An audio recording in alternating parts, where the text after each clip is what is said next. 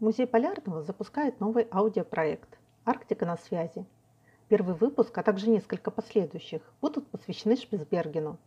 Своими рассказами о жизни на острове с нами поделилась резидент архипелага, а некогда сотрудник Омского музея петроглифов и большой друг нашего музея Ольга Кострова. Страсть к приключениям привела ее в свое время в проект одного из федеральных каналов «Последний герой». Об этом мы тоже поговорим в конце беседы. В центре внимания остается Арктика. Честно говоря, очень удивило, когда я узнала, что ты второй раз приехал на Шпицберген. Все время все-таки жизнь на островах, она кажется, ну, такой сложной, особенно на арктических островах, да? Как ты вообще приняла вот это решение поехать второй раз? Что тебя привлекло в этой поездке первоначально, что ты решилась уехать на Шпицберген вновь? Настя, тебя удивило то, что я второй раз уехала. Меня удивляет то, что ты удивляешься, что знаю мою натуру, что я опять куда-то рванула. То, что ты ездишь по разным местам, это неудивительно абсолютно. Но вот то, что второй раз в одну и ту же реку, вот это вот меня и удивило. А река-то постоянно, знаешь, в жизни этого события тоже меняется и течет, поэтому я, пожалуй, не сказала, что я в одну и ту же реку дважды вошла, но первоначальная моя командировка, да, я уже второй раз на Шпицбергене, первый раз я здесь жила и работала в 2017-2018 годах, я без малого провела 1,5 года, вот, да, сейчас это моя вторая командировка, что же меня сюда занесло? Ну, наверное, я себя вообще характеризую как человека жизни жаждущего. То есть я жизнь обожаю во всех ее проявлениях, и в печалях, и в радостях. Я стараюсь не отказываться ни от чего, что мне судьба предлагает. Одно из моих кредо – это лучше жалеть о том, что сделано, чем о том, что не сделано. Поэтому, когда мне судьба какой-то шанс предоставляет, я считаю, что лучше попробовать. Так произошло и в первый раз. Конец 2016 года, все у меня хорошо, практически и замечательно, по крайней мере в профессиональной сфере. Я занимаюсь любимым делом, я люблю это дело любит меня. Я работала сотрудником Музея Петроглифа и Конозера в Мурманской области, в поселке Умба. Сотрудником я была 4,5 года, я считаю, что определенных высот каких-то знаковых я в своей работе достигла. Ну, то есть мне есть чем гордиться в этой работе. И я не предполагала что-либо менять, но получилось так, что, как это чаще всего в моей жизни и бывает, совершенно неожиданно мне поступило предложение, от которого я не смогла отказаться. Вернее, даже не предложение, а просто информация, что на арктическом архипелаге Шпицберген в поселке Баренцбург ищут нового сотрудника. Причем это было настолько клевое объявление, оно настолько было в таком неформальном стиле, в моем любимом стиле преподнесено, что, конечно же, я за него сразу зацепилась. Были размещены совершенно прекрасные фотографии нового здания, который должен был переехать как раз в музейно-выставочный центр на Шпицбергене. Было очень красочно расписано место, которое зовет к себе нового сотрудника. И как раз это было прям под самый-самый-самый Новый год. Это было... Вечер с 30 на 31 декабря мне прилетает сообщение, я была как раз опять же в дороге, я ехала из Санкт-Петербурга домой, и я так на него посмотрела, так галочку себе где-то в уме поставила, и пока его отложила, закрыла, то есть я спешила домой на Новый год, и через несколько дней я к этому сообщению опять вернулась, я его просмотрела, и опять же говорю, да, что вот на тот момент мне ничего не хотелось менять в своей профессиональной жизни, но, опять же, вот эта моя непоседливая натура все-таки сказала: Оля, попробуй. И я написала резюме, отправила его по указанному адресу, и буквально через несколько дней мне пришел ответ, что моя кандидатура заинтересовала и со мной готова вести разговор. Так я познакомилась со своим будущим руководителем Тимофеем Рогожиным, Центр арктического туризма на архипелаге Шпицберген. Тимофей еще добавил красок в это предложение, и я все-таки приняла решение, что да, я еду. Тут опять же такие интересные моменты были. Мы когда с моими коллегами на тот момент, с сотрудниками Музея Петроглифа и Конозера, когда мы тогда мало что, и я мало что знала об этом месте, и мои коллеги мало что знали об этом месте. И когда мы стали смотреть в интернете, что это, мои коллеги: господи, Оля, куда ты собираешься? Иди, какой-то совершенно небольшой поселочек, несколько домов, куда ты собираешься? Ну, наверное, тут стоит рассказать о коллекции музейной. Конечно, музейная коллекция архипелага Шпицберген, поселка Баренцбург, историческая коллекция, она на самом деле изумительна, удивительна, и это это, пожалуй, счастье для каждого музейщика с подобной коллекцией поработать. Это в основном предметы поморского быта, поморского промысла, который здесь вели вот наши северные люди в далеком 17-18 веках. Некоторые ученые-археологи утверждают, что есть артефакты и 16 века, но я к датировкам отношусь аккуратно. И когда ты видишь эту коллекцию из нескольких сотен, даже тысяч предметов, ну просто они не все выставлены в экспозиции, лично у меня это вызывает пиетет. Очень много дерева, да, органический материал, но условия архипелага, вечная мерзлота, сухой климат и климат, в котором практически не распространяются никакие вот микроорганизмы зловредные, он способствовал как раз сохранению вот этих предметов. И вот, скажем так, условия архипелага эти предметы сохранили. Это предметы с поморских становищ, еще раз повторюсь, подчеркну, то есть это предметы промысла поморского, так или иначе, это снасти всевозможные, это предметы быта, строительства, охоты на животных, выделки шкур. И все вот это я увидела, все это я в своих руках держала, и моя задача была из старого здания, ну, скажем так, оно уже морально устарело, вот эту нашу замечательную коллекцию перевести в новое здание, которое специально для этого было отреставрировано, даже не отреставрировано, а полностью поставлено на капитальный ремонт и отремонтировано. Это совершенно чудесный двухэтажный особняк, как мы его называем, в стиле сталинского ампира. Сама история здания уникальна, оно построено в 1952 году, для консульства СССР на Шпицбергене, и оно очень отличается от всех окружающих зданий в Баренцбурге. Вот после капитального ремонта мы перевезли сюда нашу коллекцию и открылись для посетителей, для наших гостей. На первом этаже у нас разместились временные выставки, всевозможные экспозиции, а на втором этаже вот как раз наша эта удивительная археологическая коллекция, о которой я уже рассказала. Еще раз подчеркну, что да, в первую командировку я провела здесь 1,5 года, но так сложились мои семейные и домашние обстоятельства, что я вынуждена была вернуться на материк, я уехала.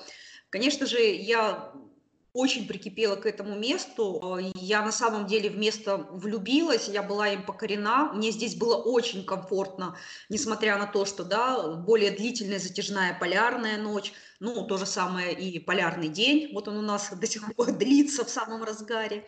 Вот, мне здесь было очень комфортно. И уезжая, я залила слезами весь аэропорт поселка Лангербюен, это норвежский административный центр, когда улетала. Я думала, что я с архипелагом, по крайней мере, прощаюсь, если не навсегда, то очень надолго. Но хочешь рассмешить Бога, расскажи ему о своих планах, да? И... мысли об архипелаге меня, конечно же, не покидали, да, после того, как я на материк вернулась. Мне он очень часто снился. Я продолжала, естественно, общаться с ребятами, с людьми, с которыми здесь познакомилась. И через какое-то время мне опять поступает предложение, от которого я в итоге не смогла отказаться. Меня позвали обратно, потому что работа на тот момент была не закончена. Нам надо продолжать работу над экспозицией, делать новую экспозицию, новое экспозиционное оборудование, оснащение приобретать. И, в общем, я приняла решение вернуться, об этом я абсолютно не жалею. А музей там вообще он с какого года существовал?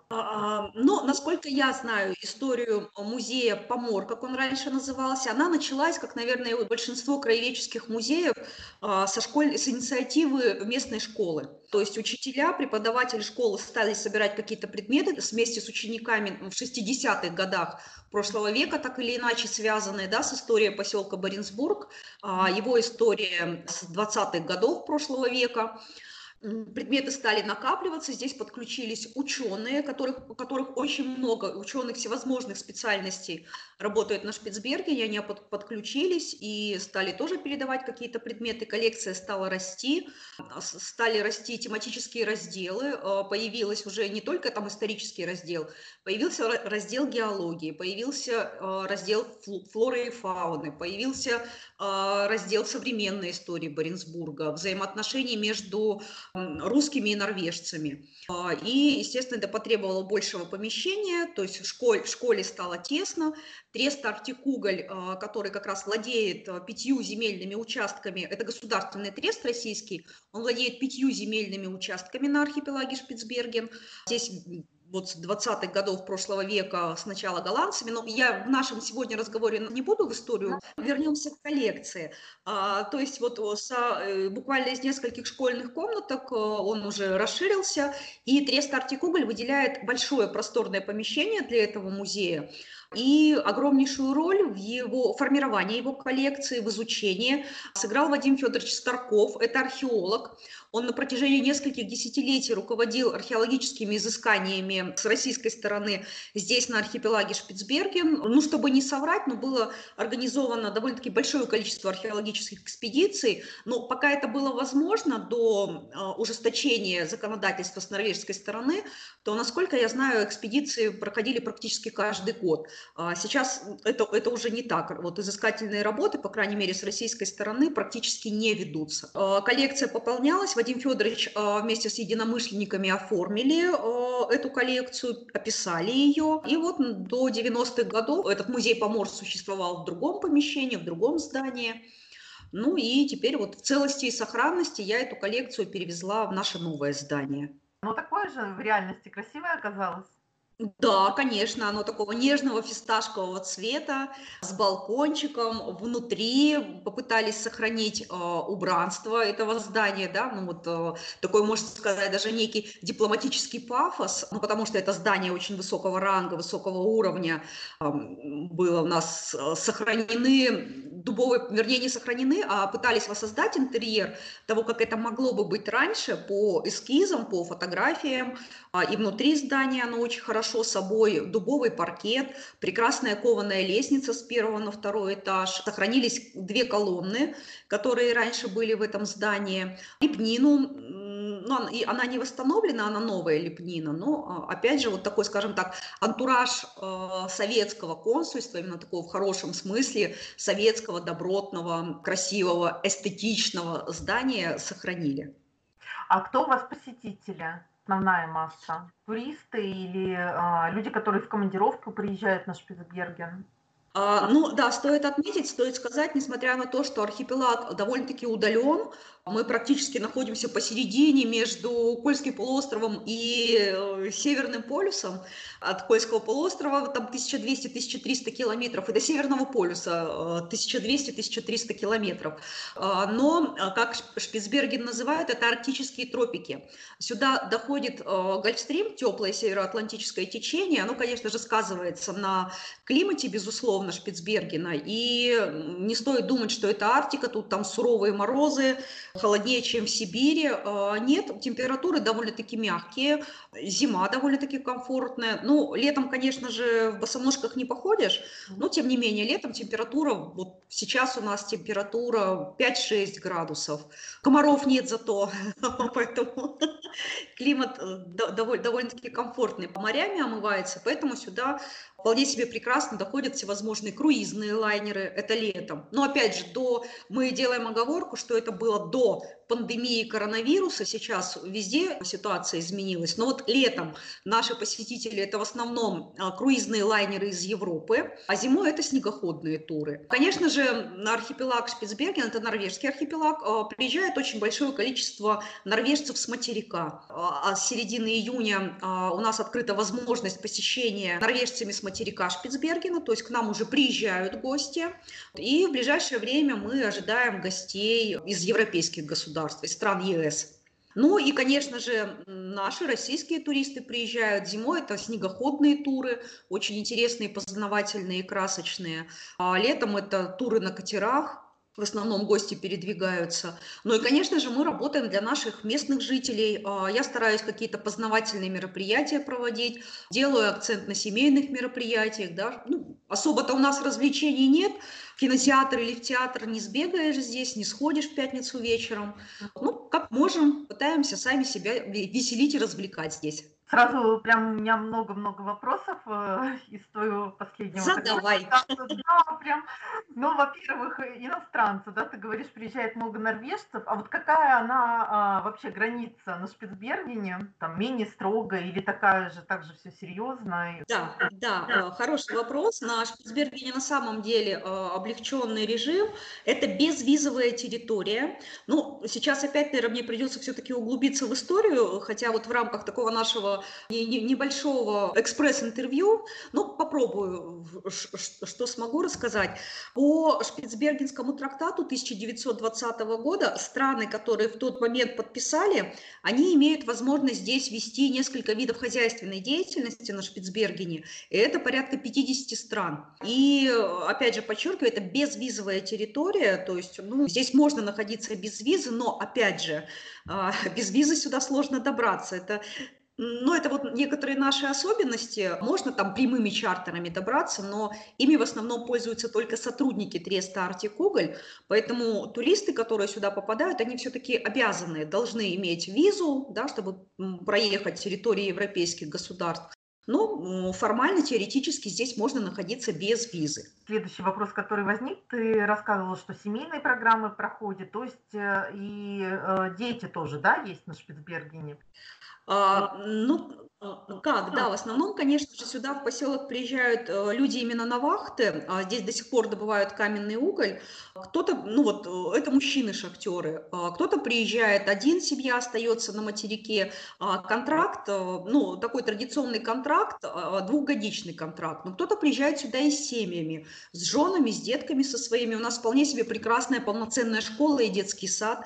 Вот если я не ошибаюсь, сейчас у нас в Баренцбурге количество населения где-то примерно на 450-500 человек, но это варьируется от сезона, и 70 человек из этого общего количества – это детки совершенно разного возраста, от младенческого до школьников старших классов. Конечно же, когда с ребятами общаешься, я понимаю, что с какой же они благодарностью будут и счастьем вспоминать вот это время, когда станут взрослыми.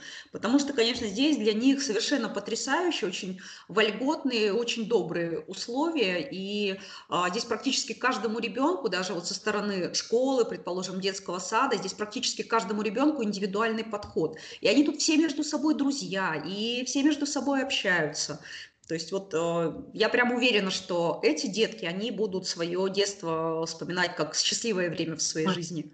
И получается, что у вас, помимо, понятно, что школа, детский сад, какие-то кружки, наверное, развивающие, да, все это? Или у вас, наверное, онлайн развит гораздо был раньше, да, чем сейчас это стало развиваться в период пандемии? Нет? Такого. Да, безусловно. Настя, я, пожалуй, про школу тебе многого сказать не смогу. Я могу, свою зону ответственности тебе описать, рассказать. Но у нас очень хорошо развит спорт. У нас совершенно прекрасный большой КСК, культурно-спортивный комплекс. Там даже есть бассейн, он, правда, сейчас на ремонте, но мы ждем, что в ближайшее время в какое-то у нас откроется бассейн с морской подогретой водой. У нас есть, всевозможные спортивные секции занятий, кружки и совершенно полноценная программа в нашей школе. Когда у нас все российские дети перешли в связи с пандемией на онлайн-образование, у вас на Шпицбергене, как у вас все это происходило, вообще вся эта ситуация с ковидом? Да, слушай, у нас получилось так, что Шпицберген на время пандемии у нас стал нашей такой некой землей обетованной. Нас на данный момент коронавирус не коснулся вообще. Как так стало возможным? Но архипелаг, в принципе, он очень удален от материка, изолирован от материка, не столько удален, сколько изолирован. И когда началась вся вот эта заваруха со всемирной пандемией, когда это объявили, что это на самом деле уже всемирного, мирового масштаба проблема, норвежцы правительство закрыло архипелаг Шпицберген. Это, если я не ошибаюсь, сейчас, могу ошибиться, по-моему, это у нас уже была середина марта месяца. Отсюда были вывезены все туристы, все нерезиденты Шпицбергена, и остались только местные жители, как мы себя называем, резиденты Шпицбергена. И сообщение между материком и Шпицбергеном, приезд людей, оно было практически прекращено.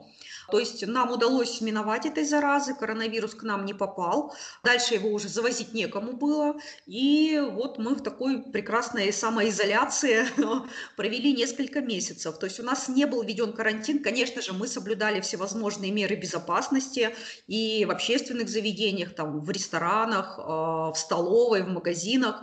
Безусловно. Но мы продолжали жить в обычном режиме. Мы не были изолированы по своим квартирам, мы ходили на работу, дети, школьники ходили в детский сад и в школу. То есть мы продолжали жить полноценной жизнью, мы не сидели в запертии. конечно же, это нас очень отличало от материка.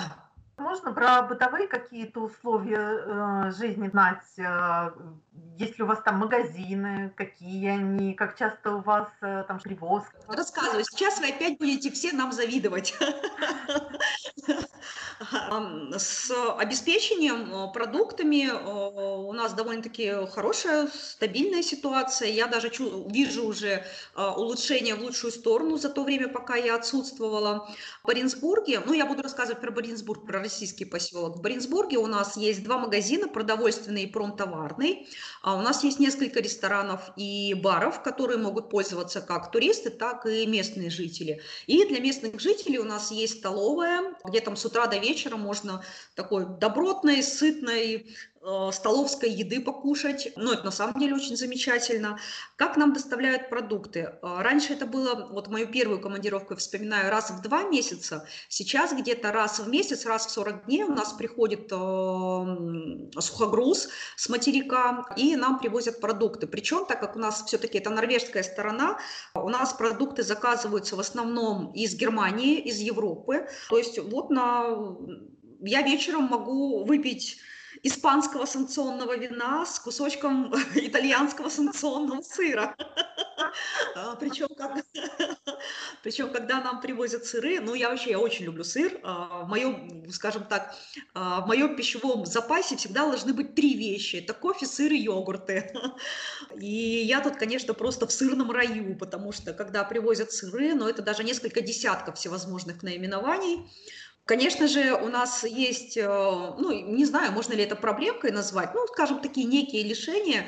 Конечно же, у нас там свежие овощи и фрукты, они бывают только вот в момент этого завоза, ну, буквально там, предположим, дней 7 они есть в продаже, ну, а потом, ну, либо заморозка у нас тоже всякая разнообразная, и ягоды, и овощи, то есть вот даже уже сравнивая 2 свои командировки, я вижу, насколько такой вот уровень, скажем так, продовольственного обслуживания, он высок в Баренцбурге.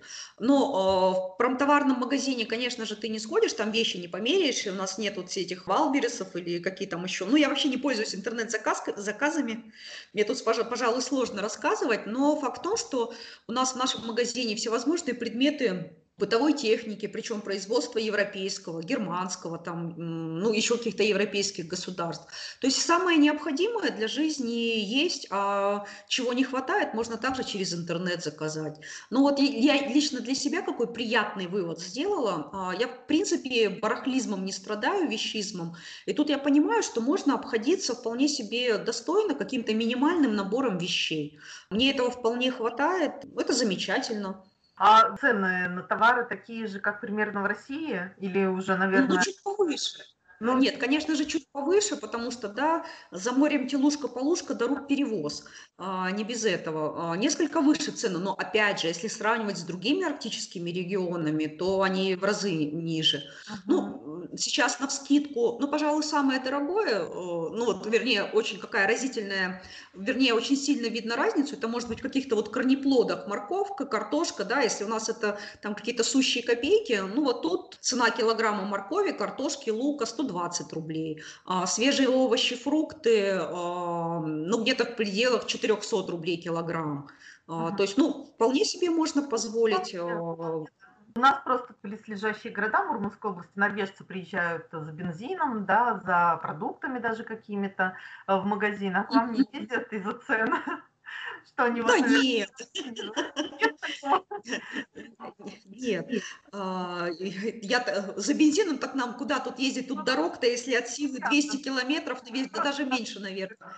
Или стоимость у вас везде одинаковая вообще? В норвежской стране и в Баренцбурге стоимость примерно одинаковая?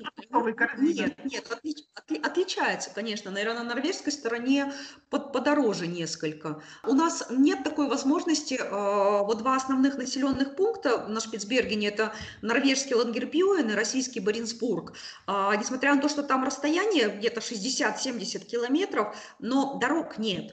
То есть норвежцев больше, они все-таки более мобильные, у них практически в каждой семье там есть снегоход, а то и не один, и все-таки они там могут себе позволить на выходных в Баренцбург приехать. Но у баренцбургцев такой возможности нет, да, тут ну, мало у кого есть какая-то своя личная техника, вот, ну, в силу разных причин. А так... Ну, кто имеет возможности и кто желает, может на выходных съездить в норвежский Лангербюен, норвежцы к нам приезжают. То есть тут довольно-таки, знаешь, такие теплые, непосредственные, очень дружеские, товарищеские отношения. Это очень заметно. А там тоже есть музей? Да, да, в Лангербюене даже не один музей, там совершенно потрясающий музей Свальбарда называется, ну вот краеведческий музей, исторический музей, музей Свальбарда называется, очень интересный, прекрасная экспозиция, я тоже знакома с коллегами, мы поддерживаем отношения, рекомендую.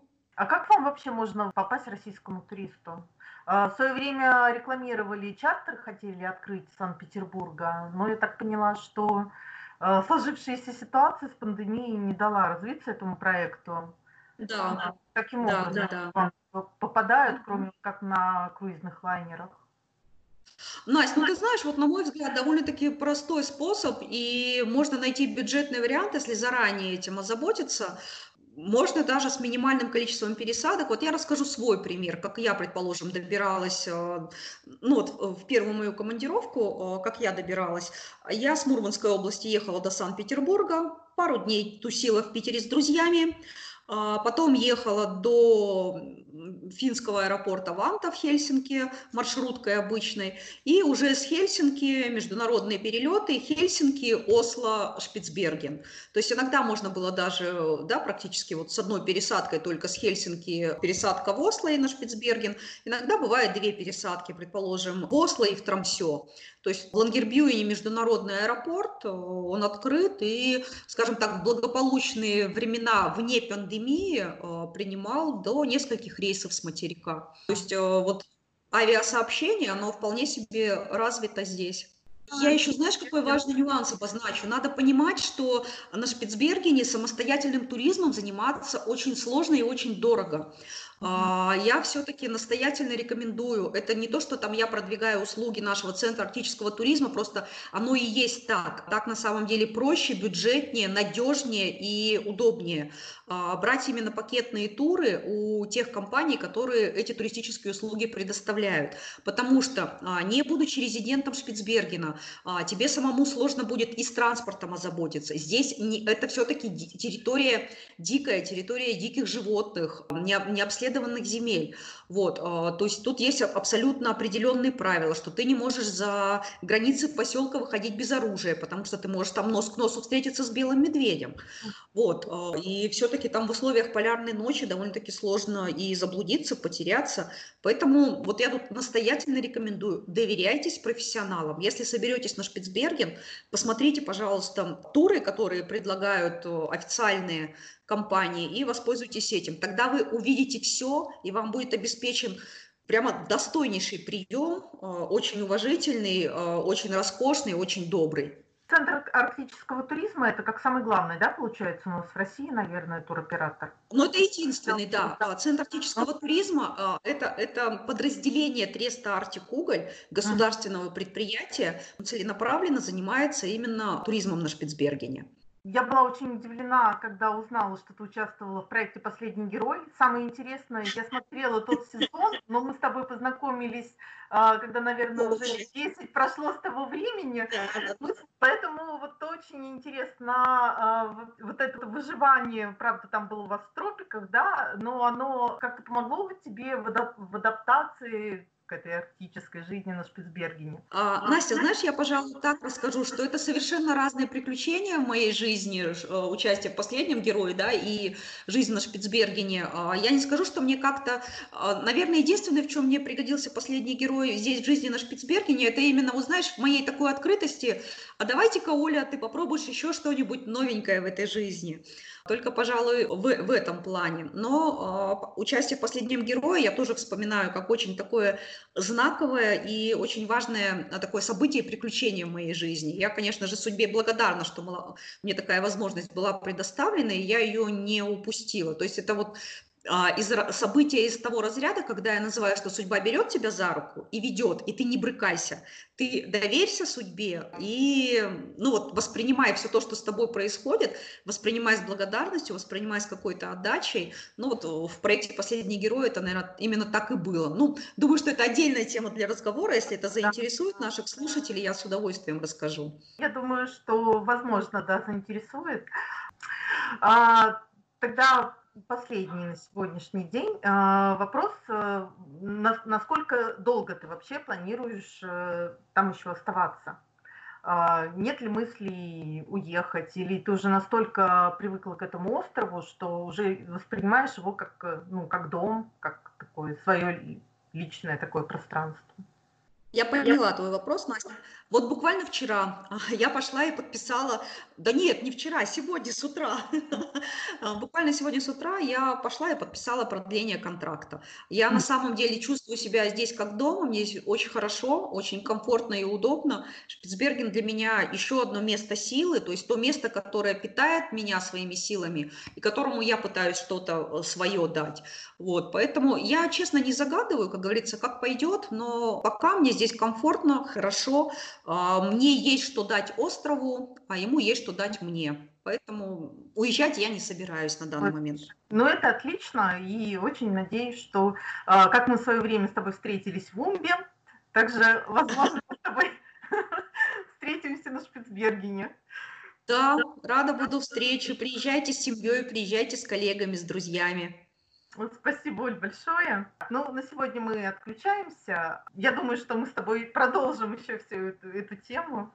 У меня просто очень много вопросов. Я вот это набрасывала, и я просто понимаю, что это может затянуться, начиная с истории. Но мы с тобой историю пока решили не брать, а в следующий раз, кстати, можно и поговорить. Да, с удовольствием. Спасибо тебе за эту инициативу. Я с удовольствием тебя рада была очень видеть, рада с тобой пообщаться. Я попрошу тебя, передай, пожалуйста, привет от меня коллегам музея города Полярный. Я вас всех очень люблю, уважаю. Вы огромные умнички в нашей музейной среде и сфере. В общем, от меня огромный привет всем. Да, мы рады, что мы с тобой дружим. Продолжаем дружить. В какой бы точке Арктики ты не находилась.